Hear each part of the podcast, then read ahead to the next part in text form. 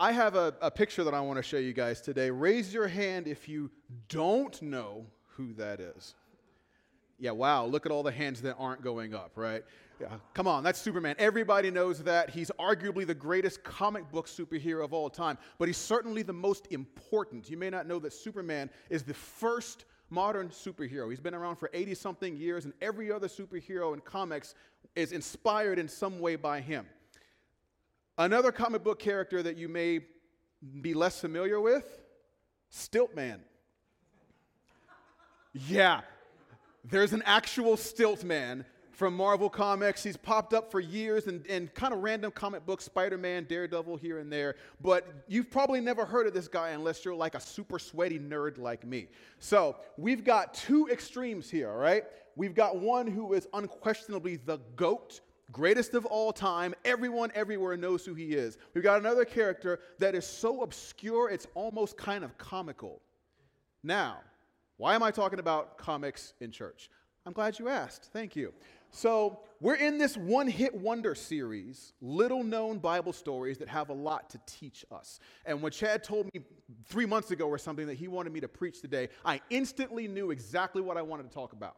Because in my mind, there is one person, there is one figure from the Bible that absolutely embodies the definition of a one hit wonder. Somebody who had everything going for him, who had all the tools anybody would ever need to be a Hall of Famer just like Superman, and instead ended up kind of like Stiltman. So if you have your Bibles or your phones, see if you can find the book of Judges, where I'm sure we all spend a ton of our personal devotional time, right? We're going to look at four chapters in Judges that detail the life and misadventures of a man named Samson, a biblical figure who's more famous for kind of what not to do, right? So, what we're going to find today as we read this story is that Samson was an incredibly strong man with very weak judgment. How do you throw away an all star career in the kingdom of God? Let's go see. If, if you're ready, say, let's do this. Thank you. So we're going to start off in Judges chapter 13. In most of your translations, it'll say something like the birth of Samson. And it goes like this Again, the Israelites did evil in the eyes of the Lord. So the Lord delivered them into the hand of the Philistines for 40 years. A certain man of Zorah named Manoah from the clan of the Danites had a wife who was childless, unable to give birth. The angel of the Lord appeared to her and said, You are barren and childless, but you are going to become pregnant and give birth to a son. Now see to it that you drink no wine or other fermented drink, and that you do not eat anything unclean. You will become pregnant and have a son whose head, check it out, is never to be shaved or touched by a razor, because the boy is to be a Nazarite, dedicated to God from the womb. He will take the lead in delivering Israel from the hand of the Philistines. Okay, so quick context. The book of Judges takes place during this time where the nation of Israel, God's chosen people, are kind of stuck in this like rinse and repeat cycle where they ignore God, live however they want to, and just get way out of control. God punishes them by allowing them to get conquered or oppressed by another people group. They cry out to God, God, help us, save us, deliver us. And God responds by raising up basically a champion, a, a, divinely anointed, chosen one type character, just like Luke Skywalker or Harry Potter or any of the other chosen one stories that we've all seen a hundred times now. So these judges, as they are called, lead the people back to God. They are divinely empowered by the Holy Spirit. They rally the troops, they defeat their enemies, and they all live happily ever after until they don't. And the whole thing happens again and again and again. So, at the beginning of this verse that we just read, where it says, Again, the Israelites did evil in the eyes of the Lord, that's this pattern continuing. Now, notice real quick that Samson's mother and father were childless. But in verse 5, it says, You will become pregnant and have a son whose head is never to be touched by a razor. He will take the lead in delivering Israel from the hands of the Philistines. So Samson's origin story, you know, kind of reminds me of a couple of other extremely important people from Scripture. I'm thinking John the Baptist, if you've ever heard of him, and most importantly, Jesus. Both of these people have miraculous, divinely prophesied births into this world. So Samson's not even here yet, he's already starting off great. So Fast forwarding a little bit, Samson is born, and as he grows up, the Lord blesses him and grows powerfully within him. So we're going to run ahead to verse four, uh, to chapter 14 now. Excuse me. We're going to have to kind of skim this stuff. There's a lot of crazy stuff going on in these chapters. So in your Bible, chapter 14 might be called something like the marriage of Samson. So this is after Samson's grown up. He's a young man now. But here, I just want to pause real quick, and I want to tell you guys my favorite thing about this Bible figure. Check it out, guys. Samson is an actual real life superhero. This guy has legit, honest to God, super strength. And Bible scholars and historians are kind of conflicted about how strong he actually was. But based on some of the stuff that we're getting ready to watch him do, man, if you guys were as strong as Samson, you could like bend a road sign in half. You'd be strong enough to like crush a shopping cart in your bare hands. You'd be strong enough to pick up a smart car and like move it out of the parking spot that you want because there's nothing worse than pulling in at Target and the parking lot is full and you're like, oh, sweet, there's a park, I'll go there. And so you're pulling in, and the last second, you see that some horrible horrible person has pulled their tiny excuse for a vehicle all the way up so that you can't see it until the last minute, and it's the most obnoxious thing of our times. But let me move on. So, chapter 14. I'm just kidding, smart car owners. Mostly. So, chapter 14 starts off with Samson uh, taking an interest in a young Philistine woman. This is not the first time that will happen, by the way. And look, there's a ton of crazy stuff that happens in this chapter. Again, I don't really have time to go over all of it. I encourage you to go back and read this stuff on your own. But there's something cool that happens at verse 5 that I want to highlight because we've got some real life superhero action happening. At verse 5, it says this Samson went down to Timnah together with his father and mother. As they approached the vineyards of Timnah, suddenly a young lion came roaring toward him. The Spirit of the Lord came powerfully upon him so that he tore the lion apart with his bare hands as he might have torn a young goat. Say, What? I told you, real life super strength. Imagine being strong enough to like catch a lion out of midair and like mid pounce or something and taking it end and end and just like pinataing that thing. Samson is the real deal, guys. This is epic. okay. Thank you. So here's the thing though. If you go back and you read this whole chapter, again, I, I, don't have time to go over it all because there's a specific story I want us to get to, right? But if you go back and you read chapter 14, what you're going to find is that Samson is enormously strong, but he's got some rather glaring character flaws, okay? Number one, the boy has got a temper on him. And like, temper plus super strength is like all bad, right? Samson is like the, the biblical Bruce Banner or something.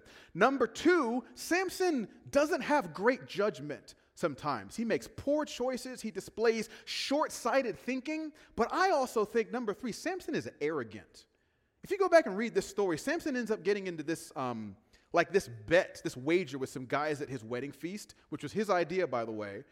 Um, and when I read these verses, he just comes across as very overconfident, very brash. And you know what they say, pride comes before a fall. If you're still with me, say, Yup. so we're going to skim over chapter 15. Look ahead to chapter 15. We got to do kind of a flyby over this. Chapter 15 is another story, another incident where Samson loses his temper unleashes his like mutant strength on people and there's like a surprising amount of animal cruelty actually. It's a little strange. But if you think of each of these four chapters about samson as sort of like episodes in like a four part netflix series about samson you know the climax, the, the grand finale of this episode is definitely down at verse 14. Check this out, where Samson gets in this massive confrontation with like the Philistine army. 14 says this As he approached Lehi, the Philistines came toward him shouting. The Spirit of the Lord came powerfully upon him. There we go again. He's powering up, right? The ropes on his arms became like charred flax, and the bindings dropped from his hands. Finding a fresh jawbone of a donkey, he grabbed it and struck down a thousand men. Are you kidding me? That's insane.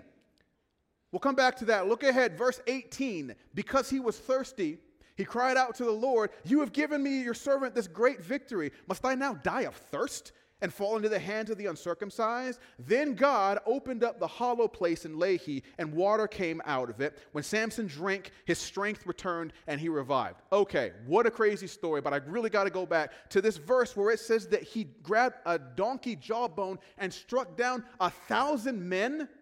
So imagine, you know, this like epic battle scene like in Troy or Gladiator and picture this like uber masculine chosen one dude, you know? Like I'm thinking like played by Jason Momoa or like The Rock and picks up a donkey jawbone and just wails on a thousand guys with weapons.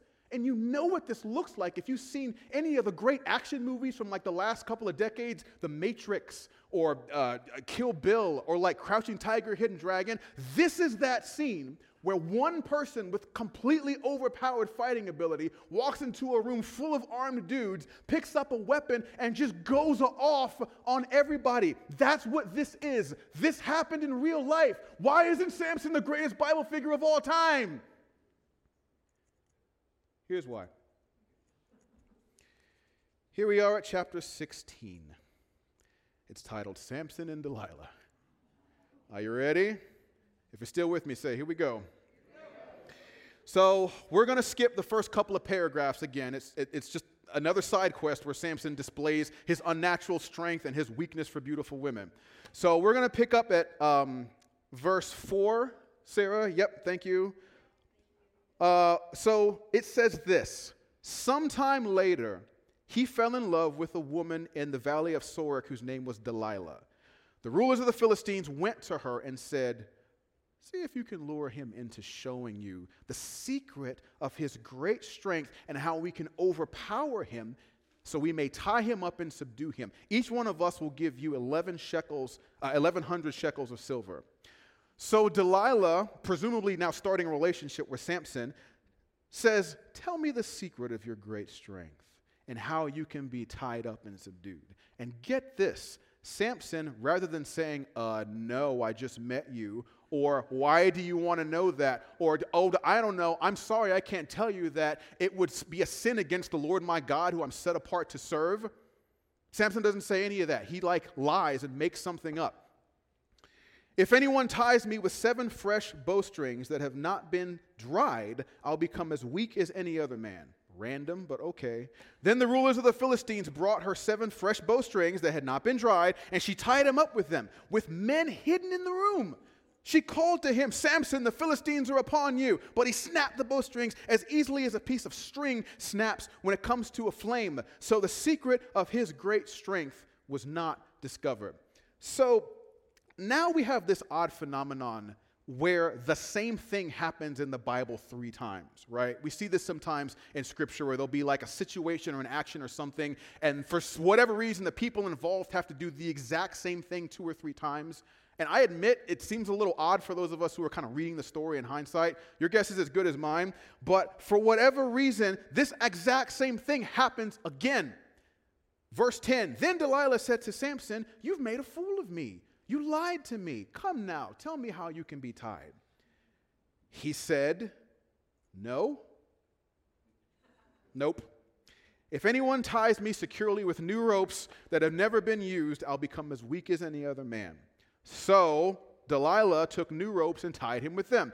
Then, with men hidden in the room, she called to him, Samson, the Philistines are upon you. But he snapped the ropes off his arms as if they were threads. Now, look, you would think that after the first time this happened, where this woman who Samson clearly has strong feelings for, but can't have known for all that long, ties him up in exactly the manner he described in order to become vulnerable. And it turned out they were bad guys hiding in the room. You would think Samson would, like his spider sense would go off and he'd be like, hmm, maybe there's something wrong here. Maybe I can't trust this woman. Maybe I should hit the brakes on this and think about some stuff. But for whatever reason, that doesn't happen. Either because, again, Samson just has really poor judgment, and I would say is a poor judge of character. But maybe that did happen. Maybe Samson did have those thoughts, but he said to himself, eh, I can handle it. Maybe this woman is up to something, but this is kind of fun. What's the worst that can happen? I got this. So, either by foolishness or arrogance, Samson plays along, and the whole thing happens again. Verse 13 Delilah then said to Samson, All this time you've been making a fool of me and lying to me. Tell me how you can be tied. He replied, If you weave the seven braids of my head into the fabric on the loom and tighten it with a pin, I'll become as weak as any other man. Are you enjoying yourself, Samson? Is this fun for you? Come on, man. You're a hero of Israel. You have a divine calling from God. This is not a game. Wake up. So while he was sleeping, Delilah, spoiler alert, took the seven braids of his head, wove them into the fabric, and tightened it, did that basically. Again, she called to him, Samson, the Philistines are upon you. He awoke from his sleep and pulled out the pen and the loom with the fabric. That's three times now. And all of us who are reading the story are like, Samson, what are you doing? She's a villain. It's a trap. Get out of there. The bad guys are after you. Then she said to him, How can you say, I love you, when you won't confide in me? This is the third time, right? You have made a fool of me and haven't told me the secret of your great strength. With such nagging, she prodded him day after day until he was sick to death of it. Pause. I remember when I read those words and I was younger, I used to think, well, who would ever fall for that? Who would ever cave to that? Now that I am older and I am married and I know what it can be like to live with someone who is profoundly unhappy with you, I'm still not saying he should have told her, but I understand. Verse 17 So he told her everything no razor has ever been used on my head, he said, because I have been a Nazarite. Oh, you remember that now? Dedicated to God from my mother's womb. If my head were shaved, my strength would leave me, and I would become as weak as any other man. When Delilah saw that he had told her everything, she sent word uh, to the rulers of the Philistines Come back once more. He has told me everything. So the rulers of the Philistines returned with silver in hand. Um, uh, after putting him to sleep on her lap, she called for someone to shave off the seven braids of his hair, and so began to subdue him, and his strength left him. Ladies and gentlemen, your actions have consequences, as do your inaction, actually. Then she called Samson, the Philistines are upon you. He awoke from his sleep and thought, I'll go out as before and shake myself free. But he did not know that the Lord had left him. Ooh, that's interesting. A couple of verses ago, it said his strength had left him. Here it says the Lord had left him. That'll preach.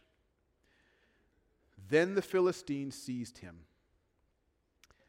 gouged out his eyes, and took him down to Gaza. Binding him with bronze shackles, they set him to grinding grain in the prison. Imagine a man born under a legendary prophecy with a divine calling from God, blessed with superhuman strength and fighting ability, raised to be a leader and a judge of God's chosen people, blind, enslaved, humiliated and grinding grain in a prison. That, my friends, is an epic fail. Foolish, careless, overconfident. Samson was set up to succeed better than most. And if this can happen to him, it can happen to us. So, my question for you is this In what, listen to me, in what areas of your life are you ignoring your better judgment, flirting with disaster, and telling yourself, I can handle it? Is it those people that you hang out with sometimes that do stuff that you know is going to come back at them? Maybe it's the, the corners that you cut at work, right? The rules you keep bending, the records you keep fudging, the things you keep bringing home. Maybe it's your warm relationship with that person who's not your significant other. So far, nothing's happened. So far. Friends, no matter how smart or how successful or how talented or how well liked you think you are, the truth is, every minute, every day, every single one of us is standing on God's grace. Amen? We are one bad day, one bad decision away from disaster. And if you think that it can't happen to you, that's exactly why it can. Now, this isn't the end for Samson. There's a, a, little more to the story here, but I honestly can't call what happens next a happy ending. So let's pick it up uh, right at, um, let's see, where are we here? Let's pick it up right at verse 22, where Samson has been defeated and humiliated. But at verse 22, it says, But the hair on his head began to grow again. So let's run to verse 23. It's marked the death of Samson. And it says, Now the rulers of the Philistines assembled to offer a great sacrifice to Dagon, their God, to celebrate, saying, Our God has delivered Samson, our enemy, into our hands. Skip to verse 25. While they were in high spirits, they shouted, Bring out Samson to entertain us. So they called Samson out of the prison, and he performed for them. How the mighty have fallen. Verse 27, we're skipping ahead. 27, now the temple was crowded with men and women. All the rulers of the Philistines were there, and on the roof were about 3,000 men and women watching Samson perform. Then Samson prayed to the Lord, Sovereign Lord, remember me, please God. Strengthen me just once more, and let me with one blow get revenge on the Philistines from my two eyes. And this is that scene from that super old school Samson and Delilah movie from like the 40s that some of you guys might remember. Then Samson reached out toward the two central pillars on which the temple stood, bracing himself against them, his right hand on the one and his left hand on the other. Samson said, Let me die with the Philistines. Then he pushed with all of his might, and down came the temple on the rulers and all the people in it, and thus he killed many more when he died than when he lived. The end. You see what I mean? It's not a happy ending. It's definitely a dramatic one, sure. But Samson didn't need to go out like that. He could have led Israel for like decades more, won more victories for the glory of God. He could have died of old age, surrounded by children and grandchildren. He could have been a superman, not a slave. Samson is a one two at best hit wonder. And there are three important things that I want us to learn from him together today. Are you ready? Here comes the first one. You are your own worst enemy. You are your own worst enemy. The Bible tells us that the devil prowls around like a roaring lion looking for someone to devour. Spiritual warfare is very real, and I acknowledge that. But you know what? Man, I find that most days I don't even need the devil to come after me because I am my own worst enemy. I am the problem in my life nine times out of ten. My own selfishness, my own laziness, my own insecurities, my own pride. And if you're listening to me today, whether here in the room or somewhere else in the world, you need to know that you are the final boss of your life. I know that the devil is very real. I know that life happens and can be brutal. And I know that other people can just be the worst sometimes. But you know what? The only thing in all of that that you can control is you. And we just make Satan's job so much easier sometimes. Because we think it's a game. We think we can handle it. We think we can't lose. Just like Samson. With all of his power and all of his gifting, the only person strong enough to take Samson out was himself. And that's exactly what happened. So, my advice to all of us you better find some people you can trust, that you can partner with, that can help you. Because, spoiler alert, you have character flaws. Sorry. You have character flaws, and you're going to need help with that. Some of my best friends in my life were the people who loved me enough to tell me to my face, You're being a jerk, and you need to cut it out. And I wonder if Samson would have ended up differently if he had that kind of accountability. So, my question is where are you weakest? You guys still with me? Where are you weakest? Because you are only as strong as you are honest with yourself. Write that down. If you're taking notes someplace, and I hope you are, you are only as strong as you are honest with yourself. So be realistic about your weaknesses. Get other people who know you and you can trust, who love you, who love the Lord, to compensate for that, and stay close to God. Which brings me to thing number two stay close to God. Did you guys notice that in this whole story that I just read, four chapters detailing Samson's entire life, there were exactly two places where he actually talks to God? Two. One of them was after he finished wasting all of those guys and was exhausted and rather rudely actually asked God for a drink of water. The other was at the end of his life when he was begging God to strengthen him one last time. Guys, don't let the only time you talk to God be when you need something. Listen to him, include him in your day, make time I said, make time to study his word. Why else has he included stories like this in the Bible if not for us to learn from? In fact, in the book of Corinthians, it even says that. 1 Corinthians chapter 10. These things happened to them as examples, and they were written for our instruction. Through the lives of people in Scripture, we see the benefits of seeking God and the consequences of ignoring him. And if we're not taking the time to study that, how do we think we're going to end up any better? So stay close to God. And my last warning, and this is a warning for all of us, myself included, is this it's not about how you start, it's about how you finish. It's not how you start, it's how you finish. The first time I ever stood on this stage to preach, I started my message by talking about Game of Thrones. Some of you guys remember that.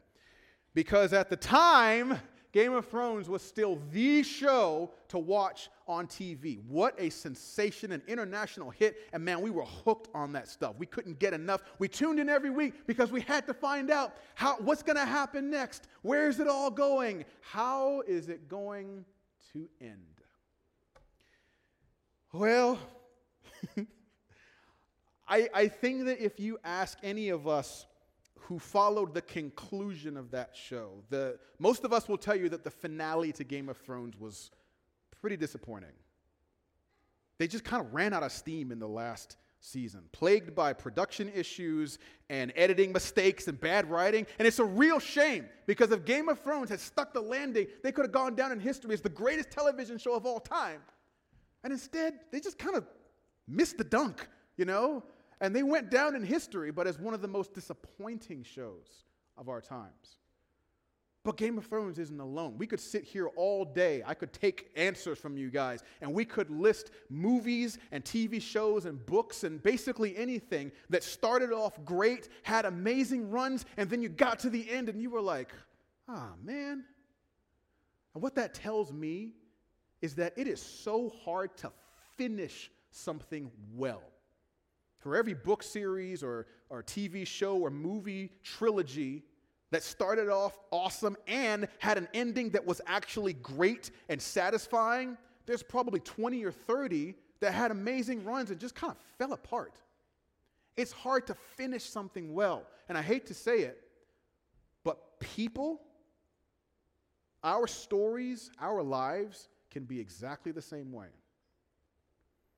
Guys, anybody can have a great start. Anybody can have potential. Anybody can have promise. It is a thousand times harder to actually live up to and make the most of that potential. We have to finish well. Endings are hard, beginnings are easy, and I almost feel like maybe that's what the writer of Ecclesiastes meant in chapter 7, where he simply said this The end of a matter is better than its beginning, and patience is better than pride. I think the Apostle Paul understood that we have to finish well because in 2 Timothy, at the end of his life, Paul writes these words. He says, I have fought the good fight. I have what? Finished the race. I have kept the faith. Now there is in store for me the crown of righteousness. So, guys, look, wherever you are in your faith journey, whether you've been walking with God for decades or where you still haven't even like made the decision to follow Christ, I want you guys to know that complacency kills. Here in the kingdom of God, there's no such thing as, I've done enough, I'm good. It is easier to fall off the wagon than you can imagine. So, let's finish up with some next steps. If you're still with me, say, sure. What's the next decision you need to make? The next course of action you need to commit to? Check it out. To stay on the path, to get back on the, tr- the path, or to even begin your walk with God. I want to leave you guys with just some a few suggestions today. And the first one is this maybe you need to make some changes, right? In your professional life and your relationships and the way you manage your money and the way you manage your time. Write it down. Sit down, make a plan, write it out. Put it someplace where you can look at it often, where you can see it, where you can remember what the goal is. And as I said a minute ago, find some other people who you trust who have your best interest at heart that you can partner with and help you in that process. Accountability is huge. Um, maybe you just need to get connected with other believers. Daniel was right here a little while ago talking about our life groups here at our church. If you just need to partner with other believers, we've got a ton of stuff coming up. Again, there should be uh, some resources on your, your chairs there that you can get connected with. If you're watching at home, there should be a button someplace on your screen uh, that you can click. But if you need to partner with other believers so that you can walk together and work on some of this stuff, do that. Maybe you just need to talk to somebody. Maybe you don't even know what your next step needs to be. That's okay. I get that. When we get done in just a few minutes, there's going to be some members of our prayer team that are going to be up here. They would love to pray with you, they would love to pray over you. We talk all the time here about getting counseling because it works. If you need like an objective perspective on your life to get some, some, some information and some guidance, and again, that accountability, we have tons of resources that can help you get connected uh, with Safe Harbor as well. And lastly, if you've never made the decision to follow Christ, if you're listening to me today and you're like, you know, I, I need to make some changes. I know I can't do that by myself. How do I sign up for this Jesus thing? Again, there'll be people up here from our prayer team that would love to pray with you, to pray over you, uh, and share with you the best news you can ever hear about Jesus. We have to finish well. Don't end up like Samson, who should have been one of the greats and ended up kind of a joke. Remember that the greatest and most persistent enemy you will ever face is you. And to counteract that, we have to find people that care about us, that we trust, to partner with, stay close to God so that we can finish well in the kingdom. Amen? Amen.